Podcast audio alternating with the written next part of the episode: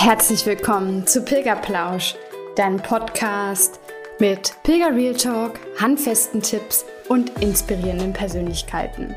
Ich bin Denise und als leidenschaftliche Pilgerin, Pilgerbegleiterin und Coach zeige ich dir, wie das Pilgern dich nachhaltig verändern kann. Wenn du ready bist, dann lass uns losgehen.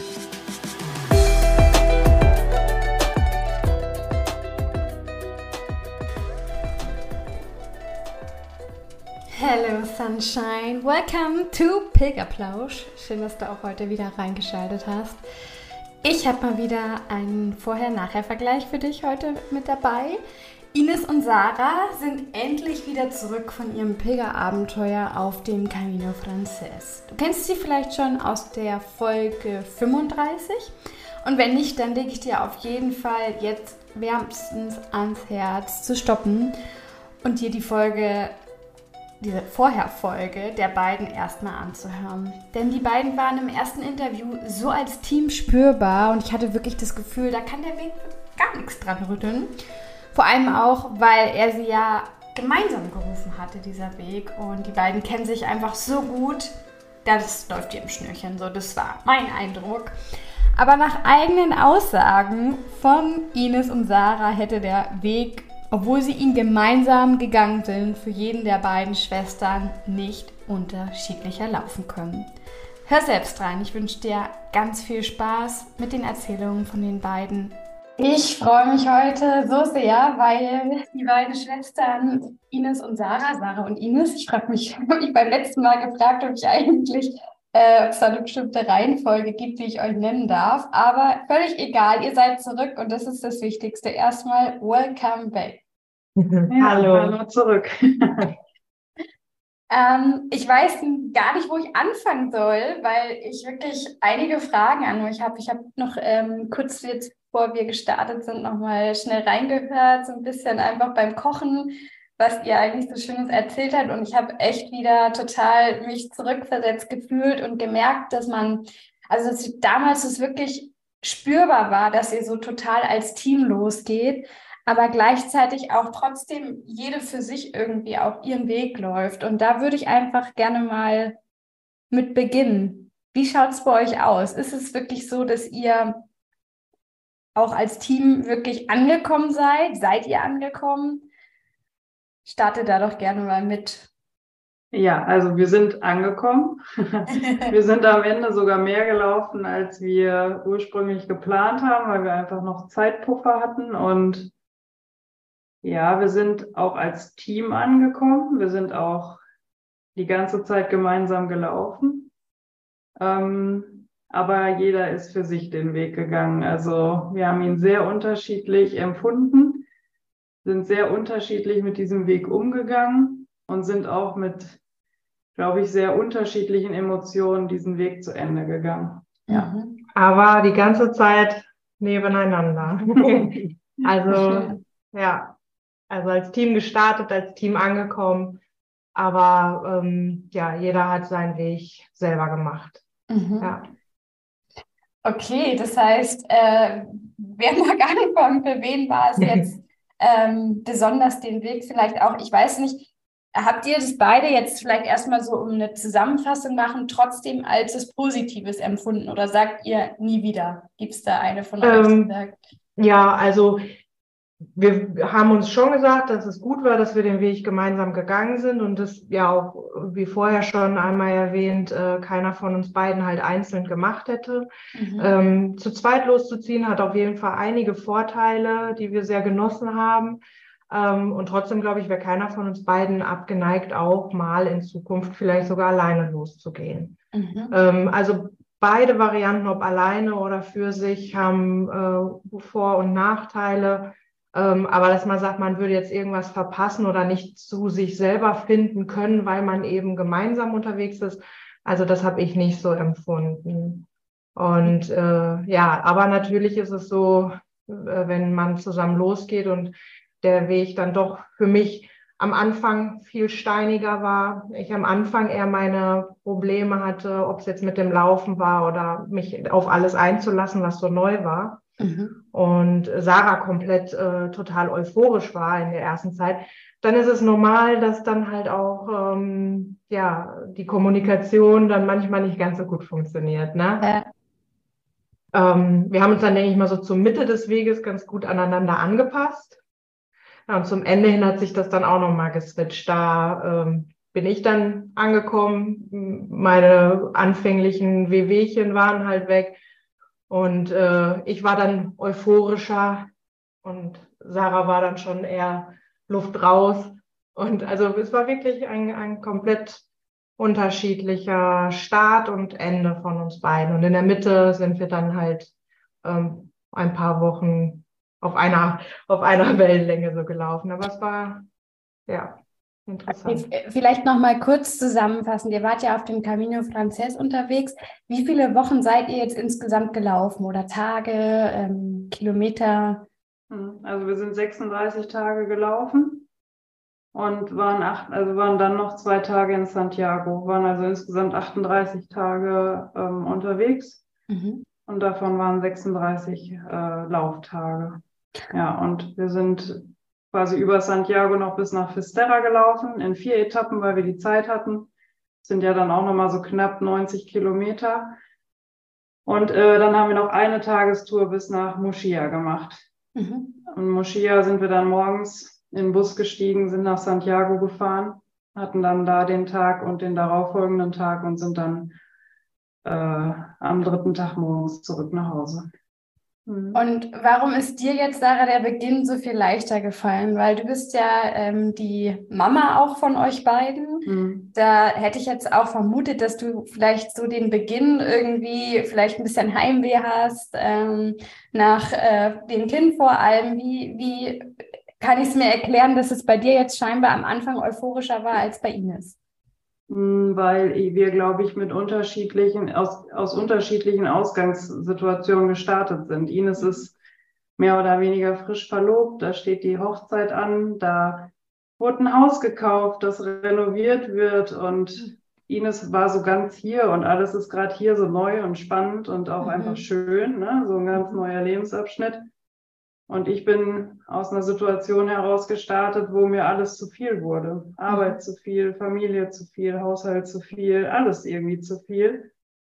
Und wenn einem halt alles zu viel wird und man dann auf dem Camino ist und merkt, wie, wie viel Zeit man für sich hat.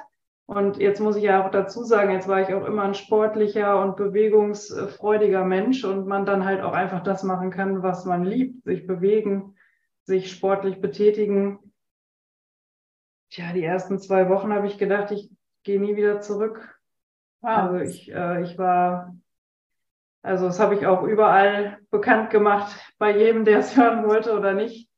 Da habe ich echt gedacht, ich kann nie wieder zurückgehen. Es ist so schön, so unbeschreiblich auf diesem Weg. Ich hatte aber auch tatsächlich keine körperlichen Einschränkungen. Also ich hatte keine kaputten Füße. Ich hatte bis auf den Standardmuskelkater keine, nichts, was mich so körperlich eingeschränkt hätte. Und das wäre wahrscheinlich nochmal anders gekommen, wenn man jetzt wirklich auch körperlich an seine Grenzen gekommen wäre. Aber das bin ich nicht. Mhm. Äh, zu keinem Zeitpunkt irgendwie in der Phase. Und ja, das war, das war schon auch natürlich ein komisches Gefühl, weil es auch immer irgendwie ein bisschen mit einem schlechten Gewissen verbunden war, weil man irgendwie so fühlt. Aber ähm, danach zeigte sich ja auch, dass einfach, ähm, dass sich das wieder ändert, dass ich wieder so ein bisschen mehr ankomme im, in der Normalität und diese Euphorie sich so ein bisschen legt. Also es war halt einfach ein Prozess und mir war dann irgendwann auch klar, das ist Quatsch hier. Ich bleibe für immer hier und wie mache ich das mhm. jetzt und wie erkläre ich das jetzt allen, dass ich nie mehr nach Hause komme. Also dass, dass, dass das einfach, das musste aber, glaube ich, auch gedanklich einfach mal zugelassen werden. Ja. Dass man, ne, also ich habe schon, wir waren in einer Herberge, da habe ich schon, habe ich schon die Inneneinrichtung in meinem Kopf fertig gehabt. Die hätte ich gerne gekauft und hätte die dann gerne betrieben. ja, voll, da wäre ich auch mit also, ähm, also da war ich wirklich, da saß ich da oben auf dieser Dachterrasse und dann habe ich gedacht, die kaufe ich, das mache ich, kein, ja. Und dann, also das gab schon konkrete Pläne für, für mich äh, auf dem, äh, für immer und ewig auf dem Camino. Mhm. Und ähm, deswegen war es für mich äh, überaus wichtig, dass ich auch diesen langen Weg gegangen bin, weil ich, wenn ich nach zwei Wochen hätte nach Hause fliegen müssen, dann hätte ich ein emotional massives Problem gekriegt. Oh ja.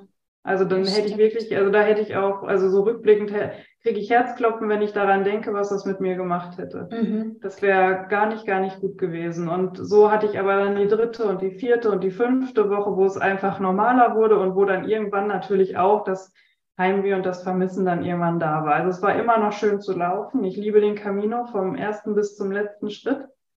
Ähm, ich werde den auch immer lieben, aber es war so, dass man schon auch gesagt hat, okay, es ist jetzt auch gut, wenn er zu Ende geht. Mhm. Das ist, dann ist es auch gut. Ne? Dann, also so muss es jetzt halt sein und dann ist es auch gut, wieder nach Hause zu kommen. Ne? Und das heißt, wie war es in den zwei Wochen, wo du so gefühlt hast mit der Kommunikation mit zu Hause? Also jetzt vor allem mit deinem Mann und mit deinem Sohn? Hm, also mit meinem Sohn habe ich die ersten zwei Wochen gar nicht telefoniert, aber weil er es auch nicht eingefordert hatte und wir gesagt haben, wir machen das nur, wenn er das möchte. Okay. Ähm, das war aber für ihn auch kein Thema. Jetzt muss ich auch dazu sagen, er war ja selber auch noch mit Oma und Opa im Urlaub eine Woche und also er hatte ja auch jetzt nicht so das, das die Normalität, ne? Ähm, und mit, mein, mit meinem Mann habe ich da offen drüber gesprochen. Der hat gesagt, okay, guck dir das mal an. Mein Mann hat dann schon mal die Immobilienlage gecheckt in Nordspanien, hat gesagt, äh, da müssen wir dann drüber reden, wenn du wieder da bist. Also natürlich, der wusste das auch. Ich, also ich bin mir hundertprozentig sicher, der wusste jetzt, lass, die muss mal Dampf ablassen. Mhm. Das musste jetzt mal alles spüren. Und dann hat er auch total gut mitgemacht. Ähm, aber ich glaube, das war auch nur ein Mitmachen, um mir einfach jetzt das Gefühl zu geben, es ist okay, lass mal laufen, lass mal mhm. deinen Emotionen freien Lauf. Ne? Mhm. Und äh, das, ähm, er kennt dich ja auch. Ja, der kennt mich ja auch und ja, und das hat der, also da bin ich ihm auch sehr dankbar, dass er da einfach auch so mitgezogen hat. Mit, ja. mit meinen Gedanken und mit meinen Gefühlen und so. Also er hat jetzt nicht mir übel genommen oder sowas, das überhaupt nicht. Er wusste auch, wie ich gestartet bin und wie abgekämpft ich auch einfach war. Und ich glaube, das war ihm schon klar, dass ich das erstmal sehr genießen werde, mhm. aus diesem Alltag rauszukommen. Ne? Genau, weil du bist ja äh, Vollzeit am Arbeiten genau. gewesen, beziehungsweise jetzt wahrscheinlich auch wieder. Ja, genau. Ähm, hast den Sohn, ist der fünf, habe ich das richtig in Erinnerung? Ja, der wird jetzt fünf, genau. Der wird fünf, genau. Und dann kann ich mir vorstellen, bist du wahrscheinlich auch länger einfach nicht mehr mal für dich gewesen. Ich weiß nicht, ob du es vorher, ob du so eine Person warst, die einfach mal auch sich diesen Raum eingefordert hat oder früher einfach öfter nehmen konnte. War das mhm. jetzt so das erste Mal für dich zumindest, ähm, dass du allein, ich sage jetzt mal allein, du hattest ja Ines dabei, aber es ist ja trotzdem nochmal was anderes? Mhm, es, ähm, also wir hatten ja auch im, im Rahmen der Vorbereitung auch schon mal das eine oder andere Wanderwochenende mit zwei Übernachtungen irgendwo im Sauerland. Also es ist schon so, dass äh, jetzt mein Mann und ich uns auch immer die Möglichkeiten einräumen, mal was für sich zu machen. Aber das ist nie so ganz raus gewesen. Ich kann das nicht, ich, mir fällt das wirklich schwer, das zu beschreiben. Ich habe auch jetzt im Vorfeld des Podcasts irgendwie versucht, das in Worte in meinem Kopf zurechtzulegen. Aber ähm, wenn ich mit meiner Schwester für ein Wochenende ins Sauerland fahre, bin ich immer irgendwie noch zu Hause, immer irgendwie noch so involviert. Ich und als wir in diesen Zug gestiegen sind Richtung Camino, da war mir ja klar, die nächsten fünfeinhalb Wochen bin ich raus aus der Nummer. Ich, und das ist, das ist einfach dann ein anderes Raussein. Also einfach, weil es auch dieser lange Zeitraum war. Es, es war nicht das Wochenende, wo man sich freitags abends verabschiedet und weiß, sonntags morgens ist man wieder da. Das, ne, das ist irgendwie, oder, oder freitags mittags verabschiedet. Und deswegen hat sich das von Anfang an schon im Zug äh, auf dem Weg dahin schon anders angefühlt. Mhm. Also Zeit für mich hatte ich immer, auch mit meinem Sport. Ich kann mir immer eine Stunde abends abknapsen und was für mich machen, aber das ist nicht vergleichbar. Also ja. nicht mal im Ansatz vergleichbar. Mhm. Ja. Ines, du hattest ein bisschen schwereren Start, hast du gesagt. Jo. Ähm, erzähl mal, wie war es bei dir? Was, was war jetzt das, das Schwere, du hast gesagt, das Körperliche? Ja, also äh, bei mir ist es so, ich motiviere mich halt beim, beim Laufen und beim Wandern natürlich auch viel an der Umgebung, an der Aussicht und alles. Und auch da hatten wir halt schon einen nicht so guten Start. Wir haben mit Nebel gestartet, wir sind mit Nebel gestartet und ich habe quasi den ersten Fuß äh, da auf die Pyrenäen gemacht und da schon festgestellt, da wo ich gerade bin im Leben, an der Stelle, wo ich gerade bin, bin ich halt glücklich. Und was machst du hier eigentlich? Im mhm. Nebel bei Nieselregen und mhm. kraxelst hier den Berg hoch. Ja, und dann kam, wie gesagt, dann auch so ein bisschen die Wehwehchen, die Knie tun weh, vom Berg abgehen, äh, die Füße taten weh, weil ich auch vielleicht nicht den besten Schuh gewählt habe mit der besten Dämpfung. Also habe ich jeden Stein gemerkt. Ich wusste auch nicht, dass da so viele Steine liegen. Und äh, ja, bei mir war dann halt schnell das Heimweh quasi da. Das ist, ich bin noch, also zu Hause ist es doch irgendwie am schönsten äh, Gefühl und die Beschwerlichkeit des Weges. Und dann habe ich mir wirklich sehr schnell gedacht, warum bin ich eigentlich hier? Mhm. Und ähm, genauso wäre ich nach zwei Wochen zurückgefahren. Dann wäre ich auch mit einem sehr schlechten Gefühl halt wieder hier angekommen und hätte mir gedacht, was war das? warum, wieso macht man das? Also wieso finden andere Menschen das gut? Also das kann doch keiner freiwillig machen. Also ich wäre wirklich, ja, mit all dieser Hoffnung und die man auch in der Vorbereitung so hatte, hätte mich das ganz schön runtergezogen, glaube mhm. ich. Und bei mir kam das dann nach und nach, wo das alles sich eingelaufen hat, der Körper sich daran gewöhnt hatte, das Wetter besser wurde, ähm, ja, unser Zusammenspiel sich auch ein bisschen eingefunden hat ab da wurde es wunderschön und äh, jetzt verstehe ich jeden, der danach sagt, immer wieder. Ja. Also, ja. Wie bist du damit umgegangen? Also du hast gesagt, du hast dann auch ein bisschen Heimweh gehabt. Klar, wenn es in deinem Leben gerade irgendwie alles super rund läuft, ne? das ist ja doch mhm. oft bei den Pilgern so, könnt ihr gerne auch gleich nochmal erzählen, ob ihr viele getroffen hat, die irgendwie ne, wegen bestimmten Grund, wegen einer Krise, weil sich irgendwas im Leben verändert hat, losgelaufen sind. Ähm, wie bist du damit umgegangen? Also hast du dich viel mit, mit Sarah äh, auch unterhalten können in dem Moment oder war das vielleicht auch gerade so das Problem, weil ihr halt diese unterschiedlichen Gefühlslagen hattet? Hast du oft bei deinem Verlobten angerufen oder hast du es vielleicht auch mit dir selber ausgemacht oder mit deinem mhm. Tagebuch? Ja, tatsächlich äh, mit Sarah war dann weniger das, weil man wollte ja auch sie hatte gute Laune, ne? bei ihr war alles tutti und dann äh, ne, will man ja auch nicht die ganze Zeit daneben sitzen und sagen, wie, wie, wie doof alles ist oder wie doof mhm. man das hier gerade findet. Mhm. Ähm, deswegen denke ich, also ich bin eh ein Typ, der viel mit sich selber so ein bisschen ausmacht. Äh, ich habe mir viel Kraft und Energie dann dadurch genommen durch die anderen Pilger, durch, wo man welche sieht, die schon tausend Kilometer hinter sich haben und jetzt quasi da sind, wo du gerade erst startest und denen geht es wesentlich schlechter und die laufen trotzdem jeden Tag weiter. Es gab Menschen, die ne, älter waren und gebrechlicher, sage ich mal, und die sich morgens als erstes nach dir erkundigt haben, wie es dir geht. Und du dachtest du, ja, also wenn das jetzt morgens das Erste ist, woran der denkt, dann reiß dich jetzt mal zusammen. Ne? Und natürlich dann halt die Motivation. Wenn Sarah morgens da fröhlich aufgestanden ist, dann ist man halt auch mit aufgestanden. Und also die hat mich mitgezogen, die zwei mhm. Wochen, ne? Mhm. Äh, ohne dass wir da irgendwie groß uns drüber unterhalten mussten. Und äh, ja, und dann habe ich eigentlich auch viel mit meinem Verlobten telefoniert, vielleicht auch manchmal einen Tacken zu viel. ähm, und haben dann einfach gegenseitig gesagt, äh, wie gern ich wieder da wäre und er gesagt, wie gern er mich wieder da hätte. Und dann haben wir erst 20 Minuten eigentlich nur gesagt, wie gerne wir wieder zusammen wären, um dann zu sagen, ja, aber jetzt ziehen wir es durch, komm, jetzt machen wir es doch, ne? Ja. Okay. Also, ja, da hat man schon so seine eigenen Motivationsquellen, die man sich vorher so, so, so, ja, gar nicht bewusst war, die man dann halt, ja, jeden Morgen aufs Neue aktiviert hat, um aufzustehen und loszugehen, ja. Mhm. Und du hast es jetzt gerade erwähnt, du hast dir jetzt so ein bisschen dann auch ähm, ja, die Kraft oder das Weiterlaufen zwar durch, durch Sarahs Begeisterung geholt, aber auch durch die anderen Pilger. Wie, wie hat das mit den anderen Pilgern bei euch funktioniert? Also seid ihr da öfter dann mal mit anderen, quasi ihr zu zweit und andere Pilger gelaufen oder habt ihr euch dann wirklich auch mal vom anderen abgeseilt und eure eigenen Gespräche geführt oder vielleicht sogar auch mal alleine gelaufen? Mhm. Also alleine gelaufen sind wir theoretisch nie, natürlich mal einer ein paar Meter weiter vor, aber eigentlich immer in Sichtkontakt. Ähm, es gab auch andere Mitpilger, die dann mal ein, zwei Tage, weil man sich auf dem Weg getroffen hat, dann ist man ein bisschen gemeinsam gegangen und hat sich halt auch mal mit anderen unterhalten. Wir haben uns nicht immer nur dann also ne, wo dann zum Beispiel Sarah läuft vor und unterhält sich mit jemand anderen und ich bin ein bisschen weiter hinten und rede da mit jemandem. Äh, also getroffen hat man da ja immer jemanden und ist ins Gespräch gekommen. Ich würde mal behaupten, Sarah halt auch ein bisschen mehr als ich, weil wegen der Sprachbarriere auch allein schon.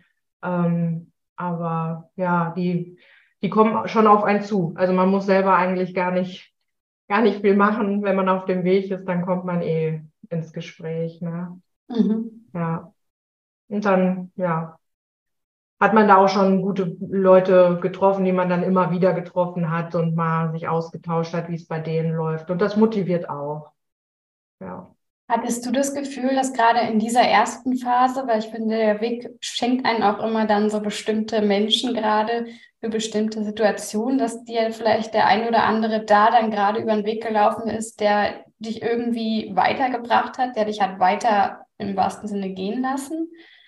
Ähm, theoretisch, also beim Laufen nicht, also auf dem Weg selber nicht. Mhm. Da habe ich aber auch selten den Gedanken gehabt, ab jetzt ist Schluss, ich laufe nicht mehr weiter. Das hatte ich nicht. Wenn eine Pause und dann wusste ich nach einer Pause kann ich auch wieder weiterlaufen. Also während des Laufens ähm, brauch, also war das nicht der Fall, war das auch nicht so nötig. Aber halt dann, wenn man angekommen ist und da dann nochmal aufzustehen, zum Essen zu gehen oder seine Sachen zu machen. So, das, das war dann schon, schon äh, da brauchte ich mehr Energie für die Motivation dann dafür zu haben. Und äh, da gab es ein, zwei Situationen mit anderen Pilgern, aber tatsächlich sogar ohne, dass ich wirklich mit demjenigen selber gesprochen habe. äh, habe ich eben, ja, hatte ich eben schon äh, einmal kurz erwähnt, da war ein, ähm, ich glaube, Franzose war es, und der hatte, ich lag im Bett, weil ich nichts mehr machen konnte, wollte und froh war, dass ich da war. Und der hat sich dann bei Sarah informiert und meinte, deine Schwester sieht nicht gut, also deine Schwester sieht nicht gut aus, was hat sie denn, wie geht's ihr? Und der hatte dann so ein paar ähm, Arnika-Öle mit und noch irgendwas und hatte ihr das einfach in der Hand gedrückt und hat gesagt, hier gib das mal deiner Schwester. Und ähm, das fand ich halt schon so. Ich habe selber mit ihm nie ein Wort gesprochen und er gibt quasi er ist schon 1000 Kilometer, glaube ich, gelaufen. Ja, er ist auf Le Puy gestartet. Oder, ne? mhm. Ja. Und hat ein, eine Creme oder ein Öl, dass er jetzt schon so viele Kilometer mit sich schleppt, was für sich ist. Er lief auch nicht wirklich gerade gut. Also er hatte auch, glaube ich, Probleme. Und gibt das einfach so über meine Schwester ab an eine Person, die er nicht kennt, die er noch nie gesehen hat und sagt einfach so, ja, hier nimm. Das, ne, und man weiß selber, wenn man aus dem Rucksack, Rucksack lebt, hat man vielleicht nur eine Handvoll Dinge und die weiß man dann sehr zu schätzen und da dann zu sagen, nimm und ist auch egal, wann es mir wiedergibst. Das war schon so der erste Moment, wo ich gedacht habe, ja, das ist, das ist, hm, ich weiß gar nicht, ich finde dafür keine Worte. Und derjenige war das dann auch, der morgens dann aufgestanden ist und dann, bevor ich überhaupt aufgestanden war, dann zu meiner Schwester hingegangen ist und gesagt hat, wie geht's ihr heute? Mhm. Ne? Und ich dachte mir dann nur so, das ist das Erste, woran er denkt, wenn er aufsteht, wie es mir halt gerade geht, läuft selber nicht gut, hat, muss den Weg selber gehen und ich liege hier im Bett und kann irgendwie nichts, jetzt reiß dich mal zusammen. So, ne? Also ja. Also das, und da habe ich auch an diese Situation, da habe ich tatsächlich öfter mal dran gedacht, um mich daran zu erinnern, was man doch dann alles kann und schaffen kann und trotzdem noch an andere denken kann. Und das, der, der war schon sehr bemerkenswert, der Sommer. Mhm. Ich, ich muss gerade total grinsen, weil äh, einerseits, äh, weil du erzählst mit den Ölen, weil ich pilge auch mit ätherischen Ölen und schwöre da total drauf. Also, falls es noch weiß, wäre es interessant, dass das hier für ein Öl gegeben mhm. hat. Ähm, ein selbstgemachtes Arnika-Öl war das. Ah, also okay. das selbst gemacht. Mhm. Okay. Und was ich halt ähm, auch spannend finde, ist, dass ich genau das Gleiche natürlich auf dem Weg irgendwie erfahren habe mit Blasenpflaster, die dann da irgendwie geteilt werden oder so. Und für mich war das damals diese Erkenntnis, dass, dass die Welt einfach eine große Familie ist und dass man geben kann und vor allem, dass man dann in dem Moment nicht unbedingt erwarten, ähm, darf oder einfach nicht wirklich alle erwarten, dass man das dann auch gleich zurückbekommt, weil es wirklich dann an anderer Stelle zurückgegeben wird. Und ich denke, das wirst du sicherlich auch dem einen oder anderen Pilger dann zurückgegeben haben, ob du es jetzt bewusst weißt oder nicht. Und ähm, ja, hört sich total schön an. Ja, also das hat man auf dem Weg eigentlich jeden Tag mhm. gehabt. Dass man irgendwie beeindruckt war von der Menschlichkeit, von der mhm. Schwesterlichkeit und Brüderlichkeit. Also mhm. ähm, alle sitzen halt in einem Boot, ne? Und ähm, ich habe ganz, also ich wüsste nicht, ja gut, Ausnahmen bestätigen die Regel. Man hat auch mal Leute, die ein bisschen mit Ellbogen da auf dem Weg unterwegs sind. Aber wir haben ja auch wirklich zwischendurch ein Herbergsproblem gekriegt, weil der Weg einfach sehr, sehr, sehr voll war. Okay. Und es wurden Betten geteilt. Also Echt? 90er Betten wurden geteilt, weil ja. es war voll und dann, dann wow. kommen Pilgerinnen, die, die, die auf der letzten Rille einreiten äh, die kein Bett mehr kriegen, die theoretisch weiterlaufen müssten, wo dann irgendwo eine Pilgerin aus der Ecke gesprungen kommt und sagt, du kannst bei mir im Bett pennen, kein Problem, leg dich hin, wir sind beide schlank, wir kriegen das schon hin. Und dann pennen die in einem 90er Bett. Wir, ähm, der, der Franzose, von dem Ines gesprochen hat, das war tatsächlich ein Tag, wo es am knappsten war mit den Herbergen, weil nachher die öffentliche Herberge und, glaube ich, noch eine große Herberge geschlossen hatten, wegen, weil die ein Wasserproblem hatten. Okay. Und ähm, nachher war voll bis unters Dach. Es gab nicht, nicht, nicht ein einziges Bett mehr an dem Tag. Wir sind dann zurückgelaufen nach Bentosa. Da ist eine, ja, weil, äh, dann, weil, ähm, und dann ähm, in Bentosa ist eine Herberge. Ich kann nicht mehr sagen, wie viele Betten. Und dieser Franzose stand halt in der Reihe. Und Ines kam um die Ecke und der hätte sein Bett auch Ines gegeben. Also er meinte sofort, stell dich hier vor. Also, und, ja. und jetzt ist ja, ne, wer kommt, der kommt. Also wer zuerst kommt, mal zuerst. Und der hat darauf bestanden, dass wir beiden uns vor ihn stellen, obwohl er eigentlich in der Reihe vor uns gewesen wäre, weil Ines halt ein bisschen später da ankam. Ne? Also das sind so Sachen, wo ich mir auch denke, es ist schon krass, du pennst halt heute lieber irgendwie draußen, weil der wäre halt, der hätte halt auch nicht mehr weitergehen brauchen. Nachher war voll, das war uns allen klar. Und ähm, es war wirklich nicht warm in der Zeit. Wir hatten Temperaturen um die 0 Grad nachts. Ne? Wow. Und ähm, das, das hat man jeden Tag da, ob es jetzt das schnöde Blasenpflaster ist oder das Bett, was jemand abgibt. Mhm. Ne? Also es ist schon ich muss schon ziemlich fertig ausgesehen haben. Nein, ich glaube, das ist, also es ist einfach, es ist einfach schön. Es war ja. einfach immer schön, ähm, immer, ja. immer menschlich und immer irgendwie nett. Ja. Und, und wenn, ja, genau. Und wenn es nur Erfahrung war, die man irgendwie abgerufen hat, ne? So. Mhm. Also es muss ja nicht, nicht immer was Materielles sein, was man bekommt. Manchmal reicht es ja auch schon, wenn man irgendwie eine Erfahrung teilt oder wenn einer sagt, brauchst gar nicht mehr weiterlaufen, da ist voll oder so. Alleine das, ne, so hätte er nicht machen brauchen, ne, so dann hätten wären wir jetzt nicht die Konkurrenten vor der Herberge XY, ne, aber kommt keiner auf die Idee, so egoistisch da unterwegs zu sein. Das ist richtig, richtig schön gewesen. Ja. Ich habe das sehr, ja, sehr, sehr für mich verinnerlicht. Schön. So, ja. Hat das für euch, also hat das bei euch irgendwie Druck ausgelöst, zu merken, es ist voll?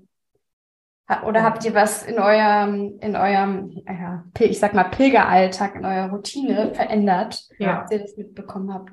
Ja, also es war tatsächlich, es war ein bisschen ernüchternd und es hat mich auch äh, tatsächlich am Anfang sehr beschäftigt, denn wir sind halt um halb acht abends in äh, Saint-Jean, unserem Startort in Frankreich, angekommen. Und da gibt's das Office, wo man sich anmeldet, registriert, den ersten Stempel holt. Und äh, der hatte uns äh, im Office schon gesagt, wir brauchen morgen gar nicht nach Runzelswall laufen, das ist voll.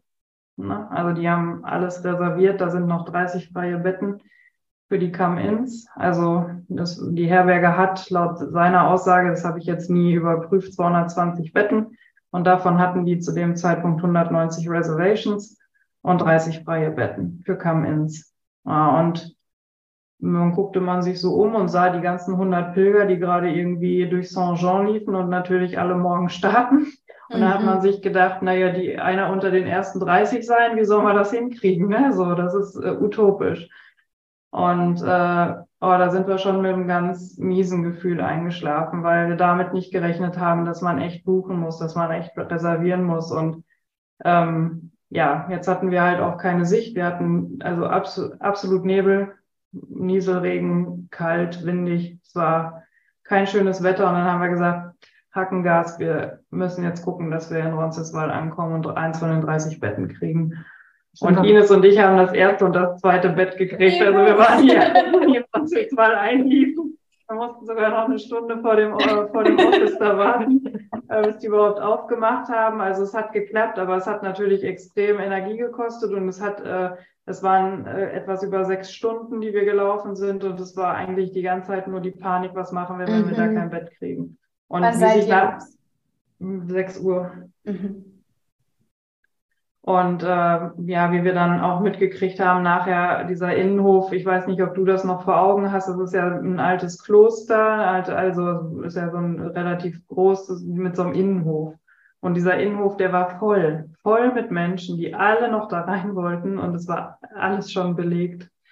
Und dann haben die die halt mit Taxis weggefahren. Die haben die ähm, aber nachher auch tatsächlich in so eine angrenzende Kirche dann auf dem Steinboden kampieren lassen. Also es sind dann noch 60 Leute, die haben dann nachts auf dem Steinboden in der Kirche gepennt.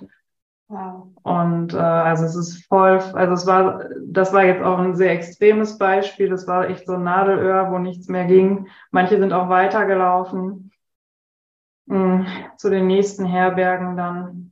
Ähm, und das hatte man auf dem Weg immer mal wieder, dass es so extrem voll war. Und wir wären gerne immer ohne Reservation gelaufen. Das war, wäre aber tatsächlich stellenweise ein echtes Problem ja. geworden. Und so okay. haben wir es dann nachher gelöst. Und das ist halt das, dass es uns eingeschränkt hat in unserem Weg. Deshalb, wenn wir lange Etappen geplant hatten, wo wir wussten, wir kommen erst relativ spät vielleicht dort an, mhm. dann haben wir vorreserviert und ansonsten haben wir es eigentlich fast ohne Reservierung geschafft, äh, da durchzukommen.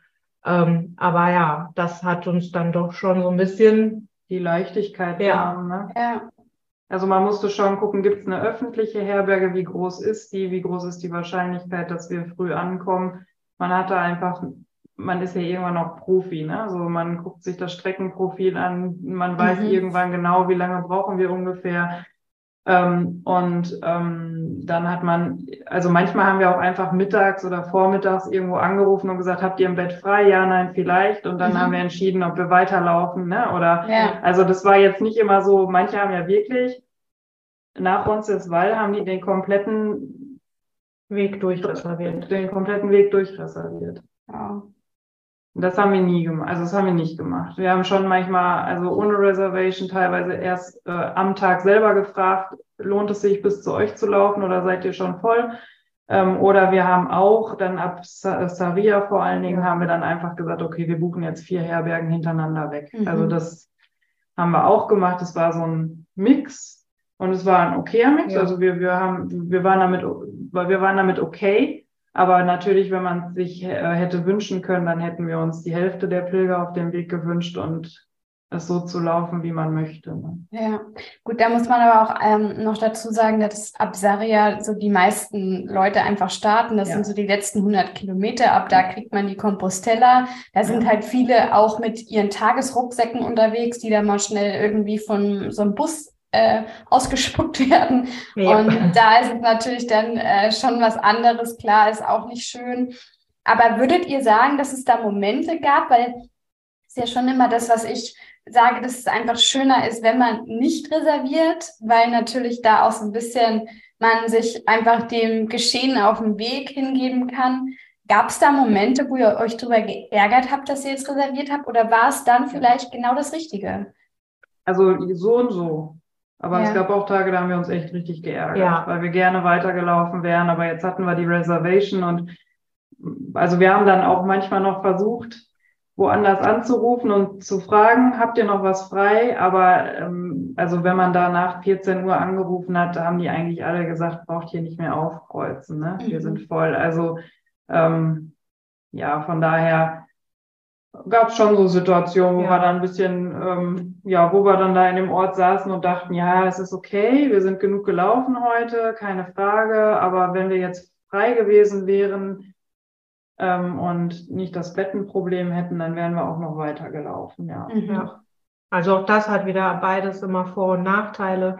Hattest du eine Reservierung, bist du morgens schon ein bisschen entspannter gestartet, weil du dir dachtest, ja, ist ja egal, ich habe auf jeden Fall ein Bett. Mhm. Also das tat auch zwischendurch mhm. ganz gut. Ja. Äh, so, ne, dass ja. man auch einfach mal dann die Pause gar nicht auf die Uhr guckt und ne, also das hat auch was für sich. Aber ähm, geärgert darüber haben wir uns eigentlich mehr, wenn wir reserviert hatten, als umgekehrt, ja, oder? Ja. ja. Mhm. Ja, es ist ja an sich auch schon, ich meine, es war toll ohne Reservierung, aber es war schon so, dass man wusste, also bis 14 Uhr, besser bis 13 Uhr musste schon vor der öffentlichen Herberge stehen. Also es war ja nicht, dass man komplett frei war, da war man halt in diesem zeitlichen Korsett. Und ne, so das hatte zwar seine Vorteile, dass man irgendwie nicht so, so starr im Kopf war, aber also ja, das, dann, es war eine Mischung aus allem und deswegen war es eigentlich gut. Ja.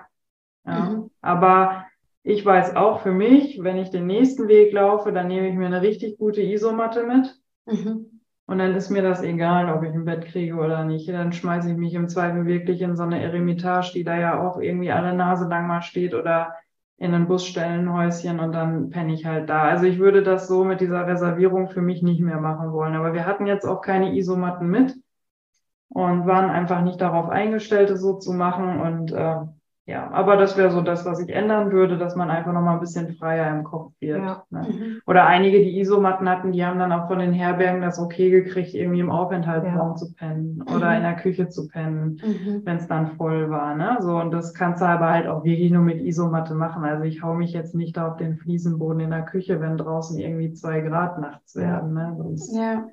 ist mir zu unbequem und zu kalt, aber ja. Manche waren da ganz gut ausgestattet. Aber auch da ist halt, wenn man zu zweit unterwegs ist, ähm, brauchst du ja am Tag nicht, brauchst ja zwei Betten. Das mhm. heißt, wir mussten halt auch immer, also wenn man für sich alleine unterwegs ist, irgendwo ein Bett kriegt man ja immer irgendwo.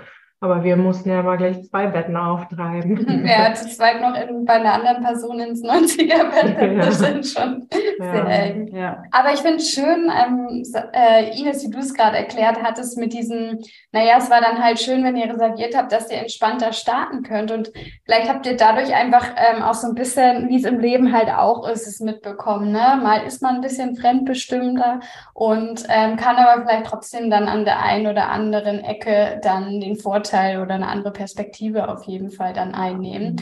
Aber es ist natürlich schade, Sarah, weil du es gesagt hast, mit der Leichtigkeit, die dadurch so ein bisschen ähm, ja, weniger manchmal war, weil ich glaube, das war auch schon das, was du auf dem Weg gesucht hast, oder? Diese mhm. Leichtigkeit. Mhm, Würdest ja, du dann genau. sagen, dass sie äh, nicht, dass du sie nicht spüren konntest? Also das, oder dass du vielleicht sie gesucht hast, aber das eigentlich gar nicht das war, was der Weg dir geben wollte?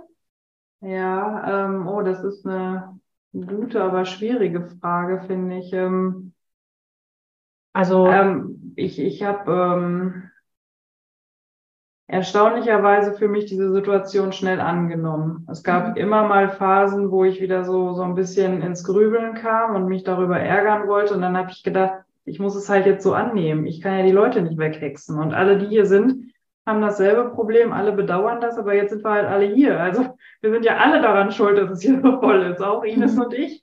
Also ähm, und äh, das ist mir, glaube ich, ganz gut gelungen. Ähm, nicht immer und nicht jede Minute, aber ähm, nee, ich glaube, es war tatsächlich nicht das, was der Weg mir dann so geben und zeigen wollte. Diese Leichtigkeit, die ich gesucht habe, das war es nicht. Also es war nicht, es war nicht die, Le nee, die Leichtigkeit habe ich da nicht erfahren. Ähm, aber ich glaube, das war jetzt gar nicht so sehr wegen dem Herbergsproblem oder dem Bettenproblem, sondern es war einfach am Ende war es die Freiheit, äh, ja, die Freiheit, aber diese geistige Freiheit, dieses, ich war so, ich war so frei in meinem Kopf. Und ich habe das auch versucht, irgendwie in Worte zu fassen, aber es gab so Situationen, ähm, da saß ich irgendwo und habe das Gefühl, auch bis heute, dass ich einfach an gar nichts gedacht habe. Mhm. Und das kenne ich aus meinem bisherigen Leben, soweit ich zurückdenken kann, nicht. Dass man mhm. irgendwo ist und an gar nichts denkt. Und dieser Zustand in Kombination mit dieser körperlichen guten Erschöpfung, das war bei mir nie eine negative Erschöpfung. Ich glaube, das war bei Ines stellenweise anders. Aber ich hatte auch eine körperliche Erschöpfung, machen wir uns nichts vor. Jeden Tag irgendwie 27, 30, 35 Kilometer laufen bringt auch einen Erschöpfungszustand mit sich. Aber es war für mich immer so ein wohliges Gefühl. Und also diese, diese körperliche Erschöpfung mit diesem, mit dieser geistigen Freiheit, sagenhaft. Ich, ich, ich bin unfassbar dankbar, dass ich das erleben durfte. Das ist für mich das allergrößte Geschenk, was ich jemals bekommen habe. Mhm. Und es ist so, es klingt so simpel und es klingt ja schon fast so ein bisschen spirituell, als wenn ich jetzt irgendwie anfange, mir äh, jetzt hier irgendwie, ja, weiß ich nicht, noch, noch äh, einen Yogakurs anzubieten. Nein, da bin ich weit von entfernt, aber es ist so, es war einfach, ja, es ist toll. Der Weg ist toll, wirklich toll. Also wenn man sich darauf einlässt und wenn man sich auch mal so minimalisiert, also auch dieses aus dem Rucksack leben, das ist ganz mhm. wichtig. Wir hatten halt auch Leute, die, also es gibt Jaco Trans, das ist mhm. das Unternehmen, was da die Rucksäcke von A nach B karrt für die Leute.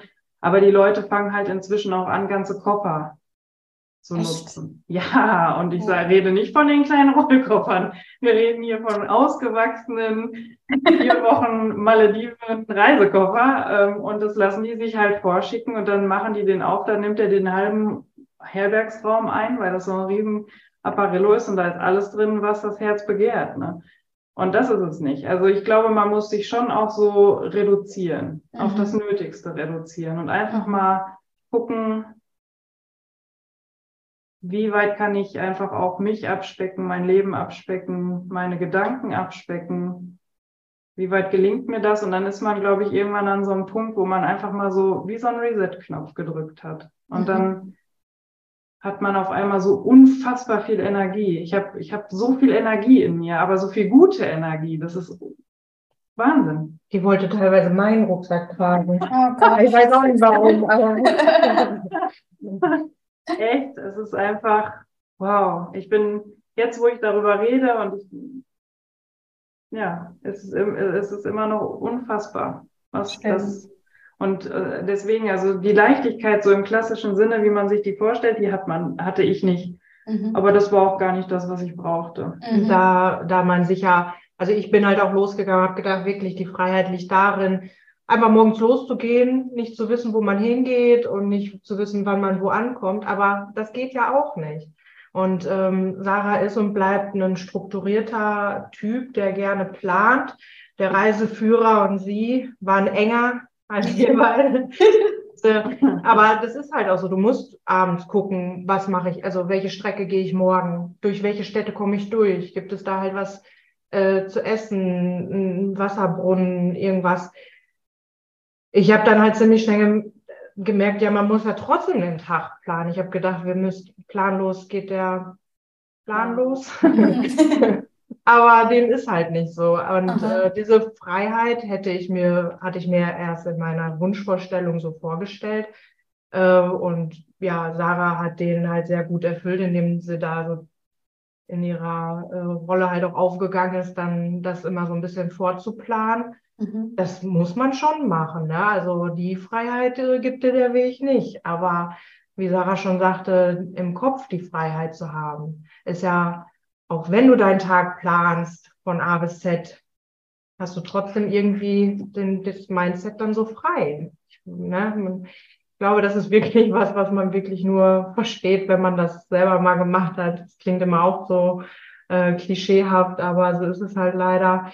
Ähm, ja, die, diese Planung ist und bleibt. Dein Leben ist, ist geplant und strukturiert. Und das war was, was ich loswerden wollte, wo mir der Weg gezeigt hat. Na, Schätzelein, das geht aber nicht ohne. Ja, ich meine, es ist vielleicht auch ähm, dieses Pläne trotzdem mal loslassen, weil ihr, es, ihr hattet es ja anders geplant, nämlich nicht geplant.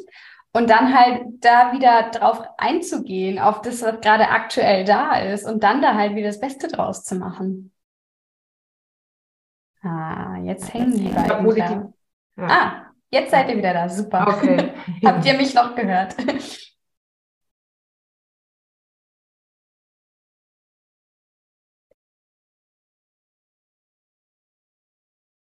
ja. Ja.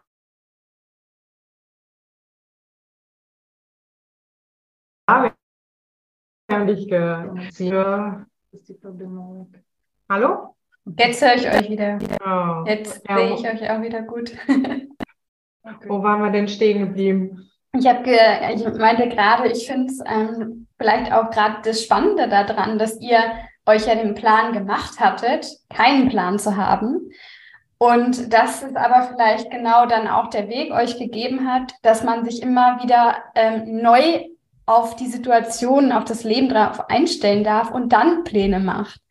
Ja so wie ihr es dann halt auch gemacht habt aus der Lage mit ja. der, ja, mit der Herberg-Situation. Und selbst da ja dann sogar dann noch was Positives rausgezogen hat oder es so gedreht hat, dass es was Positives hat, indem man dann gesagt hat, ja, dafür können wir jetzt halt aber auch bis 17, 18 Uhr laufen, bis wir da sind und können uns halt die Ruhe reintun. Also es hat ja alles im Leben hat Vor- und Nachteile. Genau, ja, und ihr konntet halt auch beides erfahren, ne? Also ja. ihr hattet mal Tage, wo ihr das so hattet und so. Und ich glaube, das ist auch wichtig für sich irgendwie zu spüren, wenn ihr jetzt vielleicht die ganze Zeit wirklich einfach nur durchgelaufen wärt und immer ein freies Bett bekommen hättet, dann hättet ihr vielleicht gar nicht so diese Dankbarkeit oder Freude gespürt, wenn es dann mal wieder die Möglichkeit gab, dass ihr einfach loslaufen konntet mhm, und ja. entsprechend ein Bett halt mal wieder ohne ja. Vorplanung bekommen habt. Ja, ja, das stimmt. Ja. Mhm. Schön. Ähm, Ines, Du hattest äh, Schwierigkeiten, beziehungsweise Sarah, du hattest dann gesagt, dass es ungefähr zwei Wochen gedauert hat, bis da irgendwie bei euch so ein, so ein, so ein Turning Point drin war. Oder bei dir zumindest, Sarah. Ich weiß nicht, war das bei dir gleich, Ines, mit dem Körperlichen, dass es so ungefähr zwei Wochen gedauert hat? Mhm, und ja.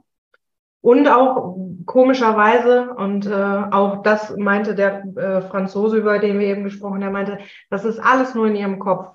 Mhm. Und äh, das ist das Komische, du hast diesen körperlichen Schmerz und denkst dir so, es tut ja alles weh, ich bilde mir das ja nicht ein, aber das, dieser, dieser Turning Point war wirklich quasi von einem auf den anderen Tag, war alles super. Das, und ich dachte mir so, hä, wo, wo sind denn jetzt die Schmerzen plötzlich? Also klar, der Körper hat sich dran gewöhnt und man hat trotzdem noch diese Erschöpfung, aber äh, plötzlich habe ich viel klarer wieder gesehen. Ich konnte mich auch mal ein bisschen auf äh, meine Umwelt einlassen und auch mal längere Gespräche führen, bevor ich, da hatte ich vorher gar keine Energie zu. Mhm. Und aber auch das kam irgendwie so wirklich wie so ein Switch. Urplötzlich dachte ich so, huch, bist du wie wach geworden und es ging einem besser, es ging bergauf und äh, ja, die Stimmung äh, und die Motivation stieg und ja, es war äh, ja ganz absurd.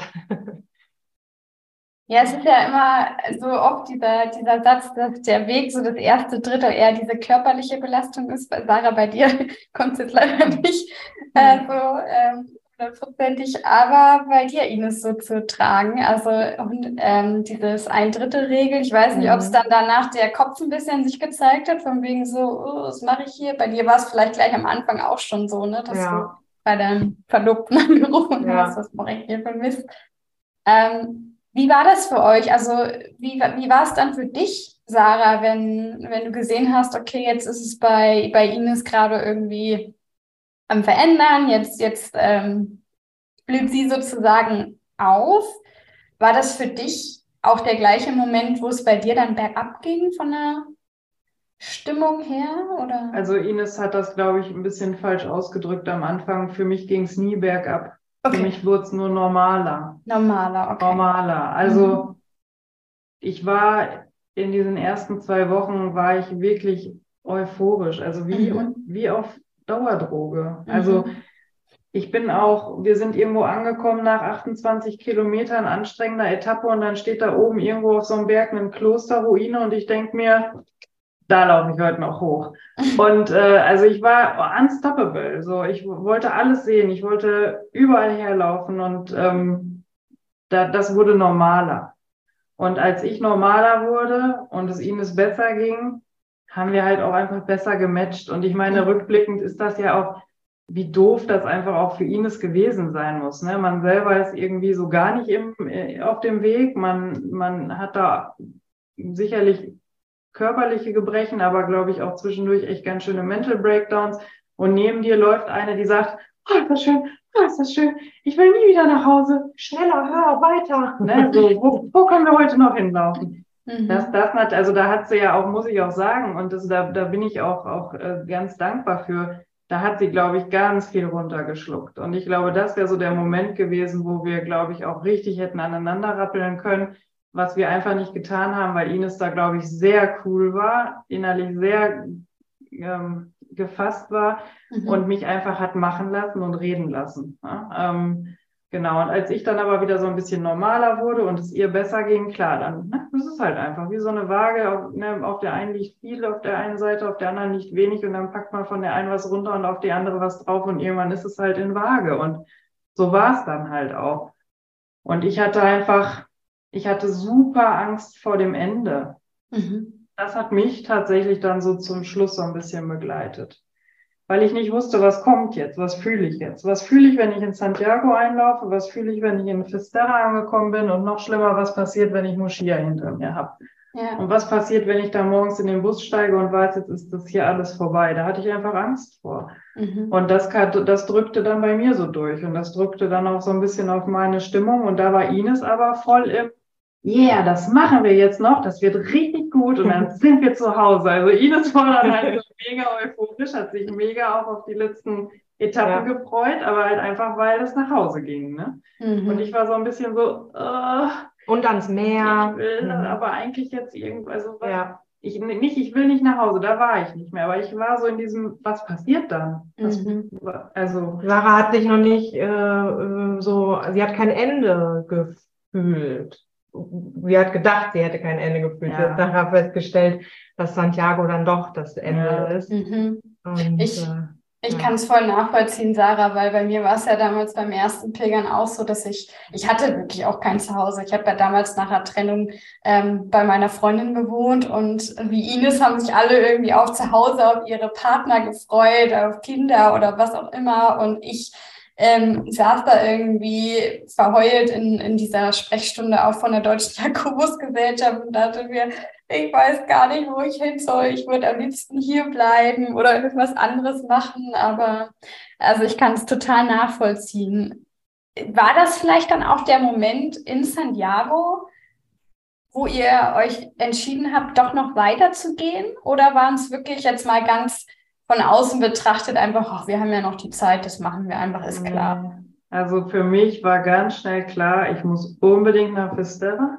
Mhm. Und ich muss unbedingt danach nach Moschia. Das mhm. war für mich ziemlich schnell in meinem Kopf sehr fix.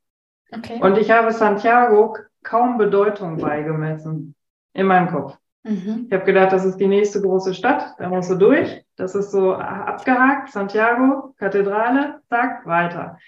Für mich hatte das keinerlei Bedeutung und war auch kein Etappenziel in meinem Kopf. Für Ines war es das Ziel der Ziele. Ines hat immer gesagt, also Ines war irgendwann an dem Punkt, wo sie gesagt hat, bis Leon wäre schön und dann gucke ich mal weiter. Also Ines war, hat in anderen Etappen gedacht und Ines mhm. hat sich andere Ziele, die einfach näher waren, gesetzt. Ähm, und als dann Leon vorbei war, war für Ines auch klar, okay, jetzt, jetzt wird Costa Perro und dann wurde Santiago und für Ines war das ganz wichtig auch. Santiago war Ende. Ja. Point of no return. Mhm. Und ähm, ja, und auch da, ne? Bin ich dann doch mitgelaufen. Ja, aber ähm, genau, Ines hat dann tatsächlich in Santiago entschieden, ich komme mit nach Fisterra. Und ähm, ich bin die ersten paar Schritte aus Santiago rausgelaufen. Und da war mir schon klar, ganz ehrlich, Sarah, natürlich war Santiago das Ende. Also das emotionale Ende war es für mich. Mhm. Und ich würde auch nie wieder weiterlaufen, wenn ich nochmal so einen klassischen Camino laufe. Mhm. Weil dieses Gefühl, ja, in Santiago, hätte ich auch nie erwartet. Ich, für mich war das ein Haken auf der Liste, den ich jetzt setzen muss. Ne? Und äh, ich wollte auch die Compostella nicht und so. Das war mir alles, ich gedacht, was soll ich damit? Das, ne? So, ich laufe bis Fisterra und bis Moschia und ja, und dann kommst du da hin und dann stehst du auf diesem Kathedralenvorplatz und denkst dir, ach du Schreck, was geht denn jetzt auf einmal also, in mir vor? Ja. Und äh, genau, also es war nachher nice to have, noch die fünf Etappen dran zu hängen, aber mehr nicht. Es war nicht mehr der Camino. Okay. Es war für mich, es war für mich nice to have. Es war eine schöne äh, Wanderung. Es war aber kein Pilger mehr. Und es zeigte sich schon dadurch, dass man eigentlich schon gar nicht mehr wusste, wenn die Leute einem entgegenkamen oder an einem vorbeiliefen oder man selber an einem vorbeilief, dann hat sich das Buen Camino nicht mehr richtig angefühlt. Mhm. Weil es, es war äh, komisch, ne? Also, mhm. und auch gar nicht, aber es war für mich nicht mehr der Camino. Es war okay. für mich jetzt, äh, wir machen jetzt die Tage noch voll. Ähm, aber hätte ich nicht gebraucht. Hätte ich aber auch erst gewusst, als ich aus Santiago raus war. Ja. Ne? Also das, ja. Was war das dann für ein Gefühl, was du in Santiago auf dem Vorplatz der Kathedrale hattest? Ähm, Befreiung, die mhm. absolute Befreiung. Stolz. Das erste Mal war ich richtig, richtig stolz auf mich. Mhm. Das hatte ich auf der Strecke nie. Ja, und ich. Ähm, es kommt alles auf, es prasselt so alles auf einen ein, ne? Genau, diese, ähm, ich war unfassbar erleichtert und glücklich, dass Ines mit mir da eingelaufen ist, mhm. weil ich das zwischendurch nicht gedacht hätte. Also ich war ziemlich darauf gefasst, dass ich ein Teil dieses Weges und wenn es ganz schlecht gelaufen wäre, schon ab Logroño alleine gelaufen wäre, mhm. weil wir da Phasen hatten, wo Ines sich nicht mehr sicher war, ob sie das machen möchte weiter. Und sie mich ja dann auch immer zappeln lassen mit, ach ja, erstmal bis Leon und dann gucke ich mal weiter und ach ja, erstmal bis, ne? Und ich war immer so, oh Gott, oh Gott, oh Gott, oh Gott, oh Gott. Ich wäre es alleine gelaufen, aber nicht, nicht gerne. Ne? Und äh, es kam dann alles. Und es ist halt einfach das Ende des Caminos. Diese Stadt, diese Kathedrale, dieses Gefühl, diese Vibes, dieses aber auch etwas, was man in keinem Buch und in keinem Podcast beschreiben kann. Also ich habe ja etliche Bücher und Podcasts gelesen und gehört. Und ich war nicht darauf vorbereitet, was die Kathedrale mit mir macht. Mhm. Da war ich nicht darauf vorbereitet. Dann noch dieser Dudelsackspieler, der dann alle Bäche zum, äh, zum alle Dämme zum äh, Brechen gebracht hat. Also Wahnsinn. Also mhm. ganz, ganz tolles Gefühl, und ähm, ich hatte das sogar, als wir dann morgens, wir, unsere Herberge war etwas außerhalb, aber von dem, von dem Camino her gesehen vor der Kathedrale. So dass mhm. wir morgens nochmal an der Kathedrale vorbeigehen mussten. Und da habe ich schon wieder gemeint, weil ich es einfach so schön finde. Dieser Ort hat einfach was ganz ja. Besonderes. Ja. ja. Ich glaube, die Energie, äh, die da auf diesem ja. Platz ist, durch diese Milliarden von Menschen, die über Jahrtausende von Jahren sich da zusammen, also jeder Fußabdruck, der da auf diesem Boden, wenn der sichtbar wäre, wäre, das ist einfach, das ist einfach riesengroß. Also mhm. ist einfach. Und ich bin wirklich nicht spirituell, aber ich glaube das wirklich, dass die ganze Freude, die Tränen, die Erleichterung, was auch immer die Menschen dagelassen haben, dass das da einfach in dieser Luft schwirrt. Ja. Und in diesen Gemäuern steckt und mhm. Das ist da einfach drin, sonst kann ich mir das nicht erklären, dass ein das so durchfährt. Durch Mark ja. und Bein. Ja. ja. Mhm. Ähm, ja. Ines, für dich, wie war es in Santiago und auch weil Sarah es jetzt gerade erzählt hatte, dass du immer wieder dieses, ähm, ja, dieses, äh, ich weiß nicht, ob ich es durchziehe, ich hm, kann jetzt gerade erstmal nur bis da oder da denken. Was war es dann auch? Also war es wirklich dieses Körperliche? Ich habe ja euch auch ein bisschen verfolgt, habe auch ähm, gelesen, dass du, glaube ich, auch ein bisschen Bandscheibenprobleme, äh, glaube ich, ja, hattest. Ja, gen ne? genau. Ich habe halt schon seit Jahren Bandscheibenprobleme, hatte da auch äh, eine Operation. Allerdings war das äh, gar kein Problem. Mhm. Das äh, war gar kein Problem. Das hat sich gar nicht bemerkbar gemacht. Also ich denke mal, dass es natürlich viel Mindset ist, ähm, aber natürlich halt auch so diese, dieses körperliche. Ähm, aber ich glaube, tief im Innern hatte ich jetzt nicht das den Gedanken abzubrechen, sondern ich glaube, wenn ich hier zu Hause laufen gehe, dann ist das auch so, ah, komm, du läufst jetzt noch fünf Minuten und nach fünf Minuten so, ah, lauf noch fünf Minuten weiter. Mhm, Aber zu mhm. sagen, so, du läufst jetzt zehn Kilometer äh, in, keine Ahnung, was man da, wie lange man dafür ungefähr braucht, ähm, das als Ziel schon zu nehmen. Also selbst bei kleineren Runden mache ich das, dass ich so nur bis zu dem Baum. Und wenn ich dann an dem Baum bin, weiß ich ja vorher schon, dass ich auch noch bis zum nächsten laufe. Aber das ist so einfach meine Taktik, mich immer so vorzuhangeln, wenn es mal nicht so einfach ist. Mhm. Und ähm, jedes Mal diese äh, Hinkelsteine mit ihren noch 700 Kilometer bis Santiago. äh, und dann läufst du und läufst und läufst und läufst und dann steht da noch äh, 699 Kilometer und ich denke, was? ich bin erst ein Kilometer gelaufen. Also das gibt's ja nicht. Ne? Also das hat, diese Zahlen haben mich dann doch schon echt immer ähm, ja, ähm, demotiviert einfach. So dass ich mir irgendwann gesagt habe, so meine Zeitrechnung ist jetzt erstmal nur bis Leon. Ähm, Und nach Leo, aber mir war da auch schon klar, dass ich doch noch dann bis zum Kruste Ferro muss. Das und hat sie mir nie gesagt. ja, und wenn ich, ja, aber wenn ich das sage, dann, dann, ja, ja, ja. dann wirkt das ja nicht mehr. Ne? Dann wirkt das ja nicht mehr. Und deswegen Schritt für Schritt und da jedes Mal dann neu entscheiden. Weil wenn ich vorher irgendwelche Versprechen gebe und sie nachher nicht einhalten kann, warum auch immer, dann äh, würde mich das nachher halt äh, trauriger machen, als wenn ich einfach nur sage, ja, ich laufe jetzt mal bis Santiago und äh, bis Leon und dann gucken wir mal. Also ja, aber auch da ähm, glaube ich, haben wir das ganz gut mit der mit der Kommunikation dann hingekriegt. Das ja, ich war halt immer in Angst und Schrecken. Ne? das heißt, habt ihr euch da jetzt auch beide noch ein bisschen anders kennengelernt? Also vielleicht auch irgendwas über die Schwester gelernt, was ihr vorher noch nicht wusstet? Ja, schon, aber ähm, ich glaube nur so vom Gefühl her. Auf jeden Fall, dass man sich aufeinander verlassen kann also ich glaube, ich kann das gar nicht so in Worte fassen, aber ja, man hat sich auf jeden Fall noch mal ganz anders kennengelernt und Echt? ja, doch. Also das hätte ich jetzt von dir nicht gesagt. Ja, also ja, dass man sich aufeinander verlassen kann. Eigentlich war ihm das alles ja. vorher schon klar, aber da hat man es ja dann noch mal einen kleinen Beweis dafür. Weil ja gut, aber anders kennengelernt. Also ich habe ja. ihn jetzt nicht anders kennengelernt. Aber man hat noch mal so ja, nochmal ein, ein, ein paar Ereignisse, die einen einfach darin so bestärkt. Ich hätte gedacht, dass wir, es einfacher ist, gemeinsam. Mhm. Das hätte ich schon gedacht. Das ist, es war bis auf einen Tag nicht unharmonisch. Einen Tag haben wir uns ordentlich an die Köppe gekriegt.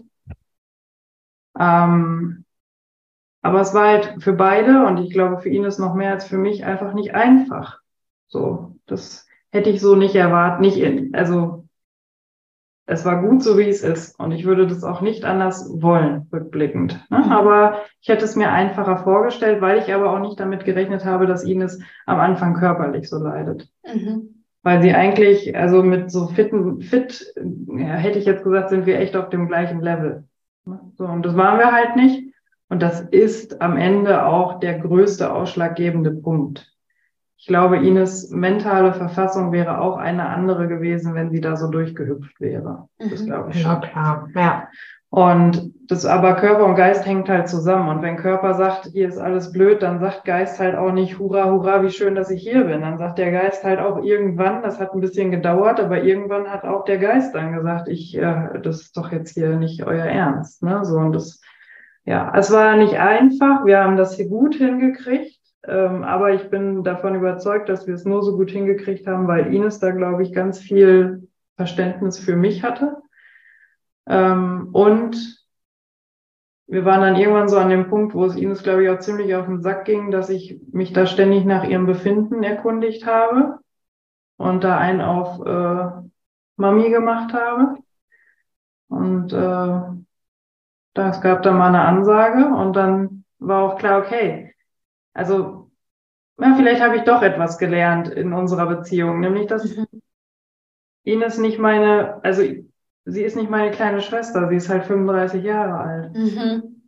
Ja, und sie war halt bis zum Camino war sie immer meine kleine Schwester. So stelle ich sie auch vor, meine kleine Schwester Ines.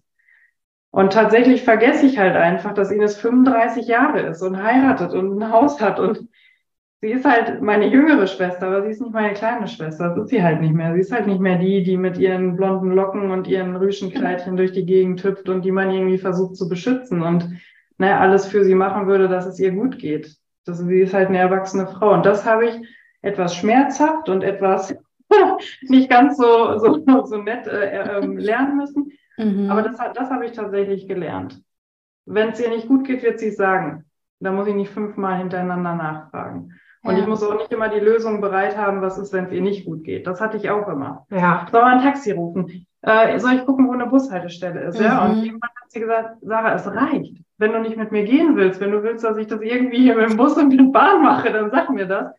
Aber ähm, lass mich doch einfach mal. Ne? Ja, und es tun ja nur die Füße weh. Ne? Mhm. Das kann man ja dann auch mal sagen und so. Ne? Ja, und das, das habe ich gelernt, ja. Ab, ab, ab dem Punkt war sie ist sie meine Schwester aber sie ist nur noch meine jüngere Schwester, nicht mehr meine kleine Schwester.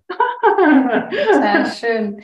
Und das, das bringt mich jetzt gerade auch zu einer anderen Frage. Habt ihr vielleicht dadurch auch was Neues über das Leben gelernt? Also hast du vielleicht, Sarah, beispielsweise das jetzt, ähm, ich meine, das kann, kann man vielleicht nicht ganz so übertragen, aber vielleicht so auch für deinen Sohn irgendwie feststellen können, ja, er ist zwar der, der Kleine, aber auch er hat vielleicht jetzt irgendwie mehr ähm, Verantwortung und kann auch in den ein oder anderen Dingen mehr selbstständig vielleicht machen, wo du ihn vielleicht auch noch ein bisschen zu sehr festgehalten hast, beispielsweise. Also, weil es gerade irgendwie so mein Impuls. Mhm. Mhm. Ähm, also, nee, also ich glaube aber tatsächlich, auch wenn das jetzt total strange klingt, ich behandle meinen Sohn anders. Also, ähm, mhm ja, äh, die Beziehung zu Ines, die halt immer meine kleine Schwester war, ist einfach nochmal eine andere. Da seit 35 Jahren kümmert sie sich um mich, ne? um ihren Sohn, der seit fast fünf. Nein, irgendwie, genau, mit dem eigenen Kind hat, also es ist was, es ist eine, ein anderes Gefühl. Also nee, bei Till hatte ich nie das Gefühl, dass ich da jetzt große Stellschrauben drehen muss. Was ich schon äh, ganz klar habe, ist, dass ich äh, versuchen werde, auch wenn er im Moment nicht den Eindruck macht, als würde er ein Weltenbummler werden. Wenn er das werden möchte und wenn er rausgehen will und die Welt kennenlernen möchte, dann werde ich ihm und äh, ganz bestimmt auch mein Mann ihm, sobald, solange das finanziell möglich ist, werde ich ihm diese Möglichkeiten offerieren, weil ich glaube, dass das Menschen nur größer und reicher macht, wenn sie solche Erfahrungen machen können. Mhm. Und er wird nur zwei Abschnitte in seinem Leben haben, wo er mal ausbrechen kann. Das ist halt vor dem Job oder nach dem Job. Also quasi bevor man in den Job einsteigt oder wenn man irgendwann in Rente oder Pension geht. Und ich finde, Rente und Pension dauert echt noch ganz schön lange. Darauf sollte man nicht warten. Und deswegen, also wenn er nach der Schule sagt, ey Mama, ich will mir mal einen Rucksack aufschneiden und gucken, was die Welt für mich bereithält, dann werde ich applaudieren und sagen, mach das bitte, bitte unbedingt. Mhm. Das hätte ich vielleicht auch nicht so gesehen vor diesem Camino. Ähm, ja. Für mich selber habe ich mitgenommen, dass ähm, das, was morgen ist, gar nicht immer so geplant werden muss. Mhm. Also natürlich muss ich meinen Tag, meine Woche, mein Leben strukturieren. Es geht nicht anders. Es ging auch auf dem Camino nicht anders. Eine Struktur muss man haben. Aber mir bringt es nichts, wenn ich heute schon weiß, was morgen an Arbeit auf mich wartet. Und ich war so an dem Punkt, dass ich immer schon wissen wollte, was morgen kommt und wie morgen mein Tag äh, im Detail aussieht. Und es, davon werde ich mich, auch wenn das viel Arbeit für mich bedeutet, distanzieren. Mhm. Und mehr Ruhe reinbringen. Was heute ist, ist heute und was morgen ist, ist morgen. Und ich kann auch das Morgen nur in den seltensten Fällen heute beeinflussen. Mhm. Und das muss ich unbedingt das muss ich unbedingt für mich so beibehalten. Und das habe ich schon auf dem Weg gelernt. Das, ähm, ja. Das hat einem die Wetter-App beigebracht.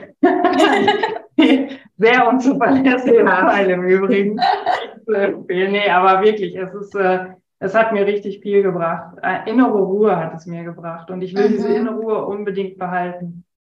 Schön, weil das war ja auch das, was du gesucht hattest, ne? Schön. Ja, also das, äh, wow, das, das werde ich, da werde ich ganz viel Arbeit und Mühe noch investieren müssen und noch ganz viel an mir selber äh, drehen und, und arbeiten müssen, aber das werde ich machen. Weil du nicht müssen, sondern dürfen. Ja, ja, ja, äh, äh, genau. Ja, und ja, das, ähm, ja, das habe ich auf jeden Fall auch gelernt. Ja.